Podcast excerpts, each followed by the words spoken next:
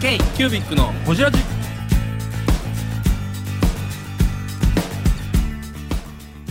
ー k ービックのほじラジナビゲーターの k ービック事務局長荒川翔太です今回 k ービックがほじるのは前回に引き続きレッツステーショナリーグッズの福光正史さん商品として手帳を選んだ理由についてやフラット出店を経て感じたことについてなど深くほじっていますどうぞお楽しみに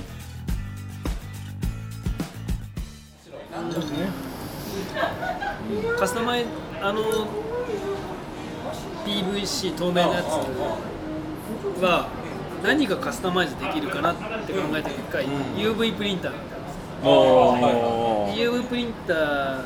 5社6社ぐらい、うんちょっとインクのテストして1社だけ完璧にやってくれるとう思う、んえあのどこまでやってたらシートの状態でえー、とシートの状態からで A1 に裁断しなきゃいけないんですよそのえー、かでかいなあのプリンターの規定上、A1 か A2 にだいぶでかいでも、もともとはロールシートなの。12メーターとかのシーえ要はもうどうどうとっても柄としてト。そうです。はい。生地として柄がまあ出せるっていうところまでは来てて、それを作るんで、フラットで紹介してます。なんとか7月7月までに。はい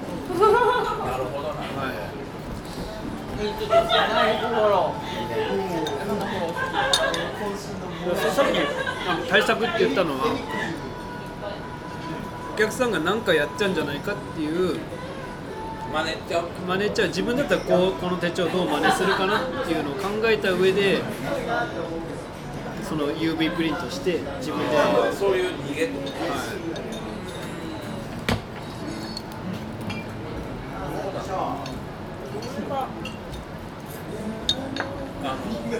もうこれはもう慣れっこですよねなんていうかうんなんぼでもパクられるしみんなみんなやられてだっきたてしさ僕らでさ台湾行った時に翔ちゃんの商品がこれになっ本の付録になってましたよたねねそれ翔ちゃんの商品なかったようんびっくりそうしたなんですよ勝手に台湾で模倣した商品がこんなことになった逆にこれなん俺作っかてないみたいなそう逆にちょっとすごかすごいなと思いましたね怖ーって思っうたん怒るとかは全然なかったけどなんか怖ーっすごいな見れ見台湾で見られてんねやって感ねて逆にねうんじしかもタイえ高岡のこ高岡高尾のマニアックな本屋の付録でしたよね何これみたいなへねサンロ書なんかええ感じの書店のそうそうそうそうただやあのほら昔から国用が出してるたくさんの紙にね複写でできるメモみたいなのをこう真似するベンチャーメーカーみたいなのがあったりするじゃない CP555 言でうすかてそうそうねそうそうあれも福洋が、まあ、毎回言うけど福洋がパクったいや福違洋がうちをパ今クっの方がた昔から出してんのにここにパクられたって展示会で言うてなんかうでその後こう発年齢見たらだいぶ前からレッツステーショナリーグッズの福光です k キュービックのこじらじいやでも、はいということで話してははいまだあのレレッツセッション作ってないからでもマーケティングして透明な文具がやっぱり来るっていうのがあああっはいはいはた時にでシステム手帳に行くってマニアックじゃないですか確かああそうにまあだレっッドオーサーじゃないですてクリアーの文具って普通はペンケースとかパスケースとか言ってもおかしくはないし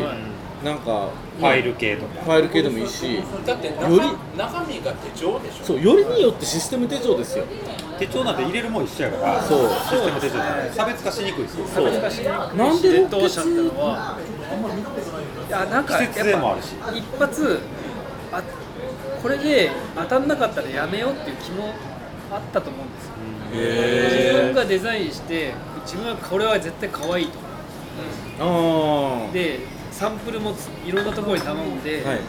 ここで頼めば絶対可愛いものができるっていう確証があってこれがダメならもうやめようもう広告代理店に戻ろうっていう可愛いの基準は自分の中やったんですねありました。もう、んターゲットは女性ってのはもう、へからさまに分かってた。あ結構貯めてねあ、ねすみません。それはえっと一応自分が好きな文具では手帳っていそうです。手帳は好きだった。手帳は好きなはい。え手帳使う派なんですかシススケジュール管理とか今となってやっぱもう Google カレンダーですけどもともとはみんなほぼそう日よだみんなそう よだからマークスのエディットとかあーは逆に提供を受けてたからなるほどなるほど毎年やるんで新しいのすねへえそっかトラベーラーズノートプロッター、い、いろんなものは使ってきてノックスさんからあそっかだからカスタムできるとかは好きなんですねそうなんですそうなんですあーなるほどあの今の別にあのカスタムしてもらうものはもう全然ちょっとずつ出していきたいなっていうへいやお客さんはカスタムユーあザそうーでがすカスタムするのも好き好きですでもそう言われてみるとレッツステーションのカスタムしたくなる感じすごいわかりまえうん確かに確かにすクリアだからこそカスタムが見えるじゃん見えるそこはありますねこれ表紙変えるだけでちょっと自分っぽくなるんでそれをお客様がインスタに出してうくんれるだけである程度宣伝効果もあったりするはいはいでもクリア素材を78000円で売るっていうのはだいぶ儲けるだいぶ冒険って思うんですけど 革より高いですねうんうん多分みんみんななに革でやるより高いでしたんかがね皮より高い革より高い透明を使ってる安いもの使えば安いんですよでも、やっぱりデスクマットみたいなビニールだとカスタムしたプリントの写真とかあつくと全部転写で写っちゃベリベリねあうんですよで写らないものってーうわーこだわってるんだそこも大量生産大量流通でいくと革の製品ガスで言っても5000円ぐらい出せばそういうシステムで買えるわけやうんうんうんで PVC とかはは素材でその価格帯っていうのがだいぶ儲けいるだいぶ冒険ですへでもそれでも今の、まあ、文具業界やってって原価ここれぐらいじゃなきゃダメだよっていうのは大幅に上回っちゃってーああなるほどなるほどももともとオンラインで売るっていうのを目標にしててそうかだから普通に問屋さんに卸すような掛け率とかやととても利益は出ないみたいな感じ本屋さんにの出しちゃうともう出してますけど出すともう全然なるほどな話にならないです、まあそれでも買ってくれる問屋さんには出すけどはい、だかへらそういうのもやっぱりなんか感謝の気持ちなんですよねえうんうロフんトさんが買ってくれるとかロフトさんとかまあそういうね流通が欲しいって言ってくれたらそうおかげさまで知名度がちょっとずつ出てきたんでうん広告広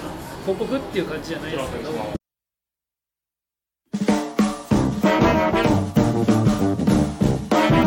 ケ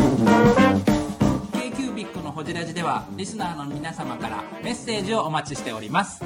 アドレスは info.kcubic3.com info.kcubic3.com もしくは KQBIC サイトのメッセージフォームよりお願いします iTunes のコメント欄でもお待ちしております皆様のお便り、せーの、お待ちしてい ます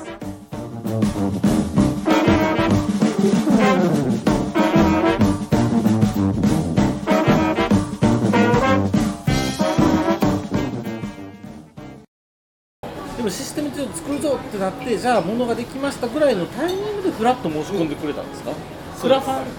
ほんまそんな感じですよねそううですねんフラットは何で知らはったのもともと知ってたんですで行ったこともあるんですそう広告代理店の時に来たいや松岡さんはたまたまブースが近くやったからいろいろ聞いて答えてあげたっていう関係性なんです松岡さん自体はまあ知ってたんですけうど、んうんその時は初めてお会いして、うん松岡さんは大エースですよねうんうちらかって最初会う時ちょっと怖いんちゃうかぐらいのね本当あのに一人文具メーカーのそれが今や呼び捨てですから ねひどい昔はで伝言するひどいよでも台湾であのキモチップ使ったの僕らが初めてやから恥かいてある台湾あの今ここで聞いといてほしいけど大八回だよ僕ら中華料理屋から走って逃げましたもんねえどどうなったどうなったんですかそれ書きますよね書いて、書いて、置いて、あのお皿片付ける人たちが一緒にぐちゃっていう。いやいやほんでえ何これ店長店長みたいなうわもう店長呼ばれたら走って逃げようって言いましたよ怖っって。走って逃げようじゃあの置いて帰ったら俺らも恥ずかしくなったよねもうこの気持ちエピソードええからもう何回も聞いてるからねこれ違うんですよフラッと出ますって言って来たことがあるですよだからその個人からその法人化した自分の広告代理店の伝えにあそうです来てくれたっていうことですよ来てねましたあの今のあの会場じゃなくて T アートホールの時やそうですそうです真ん中にバーカウンターがあって左右にブース分かれてたとこちゃいます第一多回分や第1回第1回フラット1やといや2かな 2? 階段階段に1とか2とかおしゃれだと思だうからそれ多分あれですよ T アートホールですよあティアトールでしたっけ、うんですですえー入り口のカフェがそうそうそうそうそうそうあそのう時行って実は結構ああえ知ってる人だなああそうか SNS 見せてああれが安倍大輝かとかそんな感じそうそうそうええあそこで、あのー展示会してるのを見ると、やってない側もめっちゃ憧れますよ、そうなんですねあれ僕、だって下敷きのメーカーをにしを作ったのって、あれに参加したいからですから、結局あそうあれに出たいっていうこの仲間に、とにかく一回入りたいですから、結局いや、そのメーカー側として、あの時バーテンダーやってたじゃないですかあれだからが、バーテンあものね、ゼロあのね、そうあの辺で手伝ってる時超つまんなかったんで すよ、クソほどつまんなかったんですよ。要は主役になりたいのにあの、まあお手伝いスタッフとして入ってたそうそう、だからそれで行くのはもうやめようって思っなたるんほでどすなるほどうんちゃんと中のプレイヤーになりたいプレイヤーになりたいなって、へーで一番プレイヤーになれるところを探したんですよ。なるほどそうそうファールボール取ってるだけでしょ当時あのそうそうそうそう。ねボールボーイやボールボールボールボールボールボールでもさっきの何作る質問でいうと下敷きって面白いところに目つけましたよねいやね、僕多分ね、超ビビりなんですよ。で、あのー敵がいないところを見つけて、いやでも正解っすよ正解そ正う解そうそう本当僕にもそうですブックカバーそうまあですそうですよね僕多分当初はそうですよねでさらに僕本作ってるじゃないですか。冊子と近いんですよ。はいはいはだからそこの感覚があると思っていうて、ーうんいんでも本っていうメディアをなんか利用しようと思った最終的に繋がると今でも思ってるんですよ。この後なんか作るものがあるんですけど、いろいろそこと繋がることもあるし。全部下に敷けるぜみたいなそうそうそうそうで、んい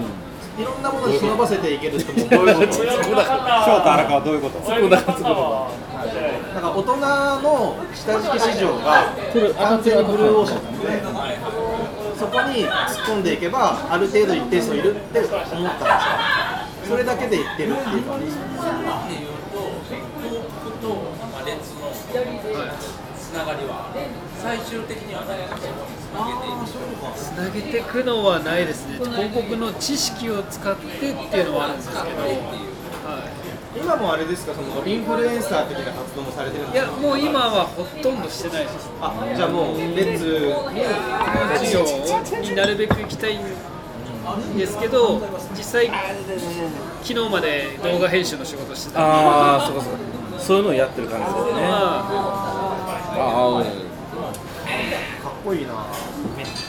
いや、だからめっちゃかっこいいと思います、俺。本当。やってることが、判断の仕方が。いや本当いつ潰れるかわかんないですけどねそっかいや、本当にすごいなと思いますね、その判断できるのが。フラッと出ます言うて、はい出てみてどうどうやったんですか、フラットはまあその一回自分がメディア側として行った時に、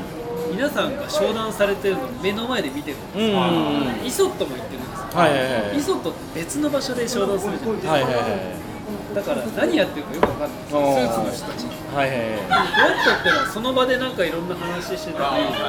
そういうのを目の当たりにしてたからここに参加すれば何かしら未来があるぞっていうのを感じてる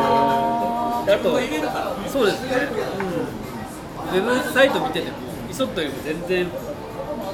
入りやすいっていううんやったやったやったよかったよかったウェブウェブよかったですフラットの会場はどうですか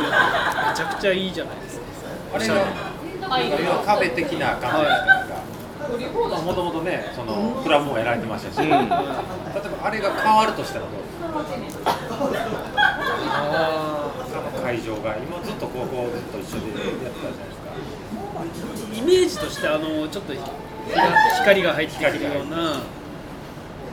北側の光が入って常に明るいみたいな、はいあの片感方が運がねそうですねあの感イメージはすごくいいですよ、にあの当時行ったクラブ、なんか昔狭かったじゃないですか、はいはいはい閉鎖的なはい美術館的な感じそうですよねで今のあそこはすごくいいなと思っててあれがもっと暗い俺として明るいイメージがある、うん光が差して光が差し自然光が入るっていうイメージがあるワンフロアでね、すべてがフラットな感じで。それがうまいこと言いましたねうん今みたいななんでしょう手帳の位置やってるような、ああいう場所とかになるとちょっと違うなとはだから浜松長官ではちょっと違う違うやっぱり違うやっぱり違うやっぱりちょっと違います光が入る光であと熱量がおしゃれじゃないといけないです熱量あーそれ大事な気がメディア側としてもいやなんかね萎えますよねある意味 いいとそこはおしゃれあなの感じ名は前欲しいあの名前は大事です僕は全然えー、ブングスキーラジオです。ブングスキーラジオ1年以上やってきてます。ブングスキーラジオ、小野さん、どんなラジオですかえーと、2人がボソボソ話して、1人がハキハキ喋るラジオですね。高木さん。えなんですかね用意してませんでした。あー楽しい曲やってます。聞いてね全然楽しそうじゃない。いいんじゃないですか、これはこれで。そうか。はい松岡首松岡首で松岡首説であんなに頑張ってるの にあんなにやってるのにだからやっぱサッカーとしては上位が来るからねあーそうしゃあないですねサッカー枠サッカーすごい枠最初のところでサッカー枠 野球枠もだからガチ甲子園元甲子園球児とか来たら首ですよ首です役はもう大 丈夫全然そんなに下から上がってくる これこれひどいね野球選手はあのファンやからそう、ただのファン。ただのファンファンからのです。そうです、ただのファンです。そんな話はどうでもいいんです。さっきも荒川さんにお話ししたんですけど、はいはいフラットの良さを出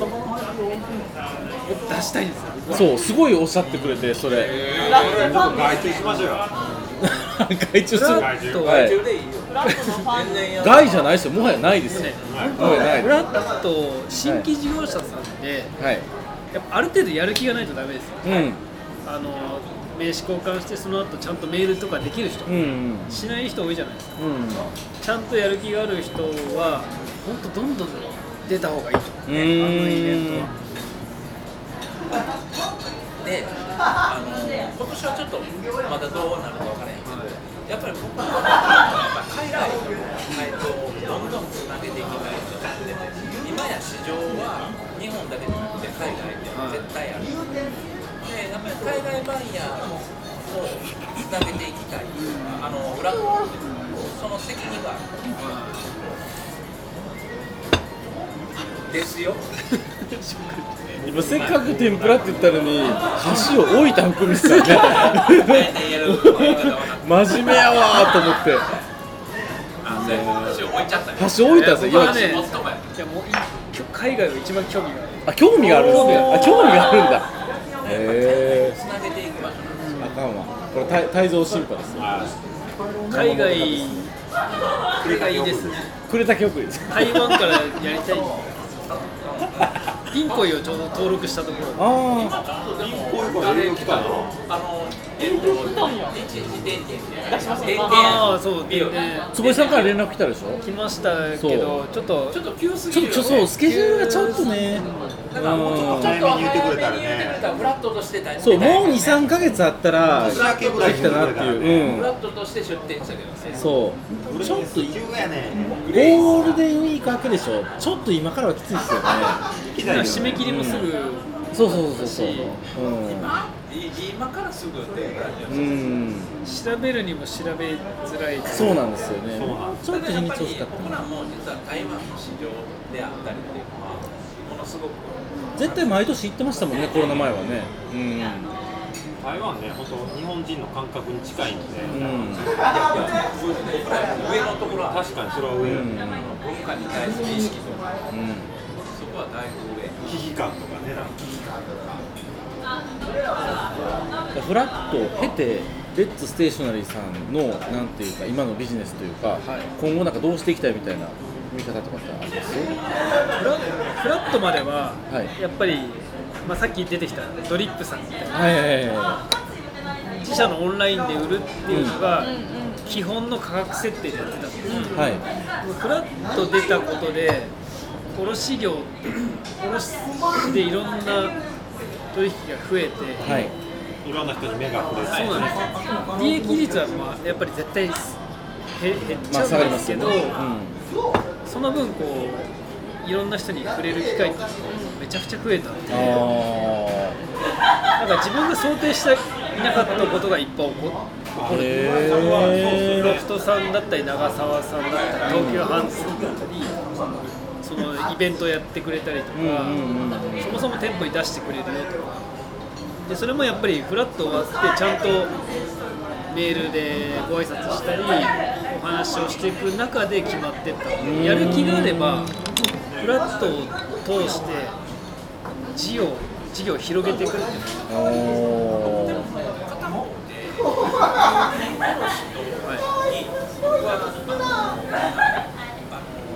落とし込む必要はないと思うんですよまあでも僕思ってるのは、この B は一人でやってるじゃないですか。僕もそうで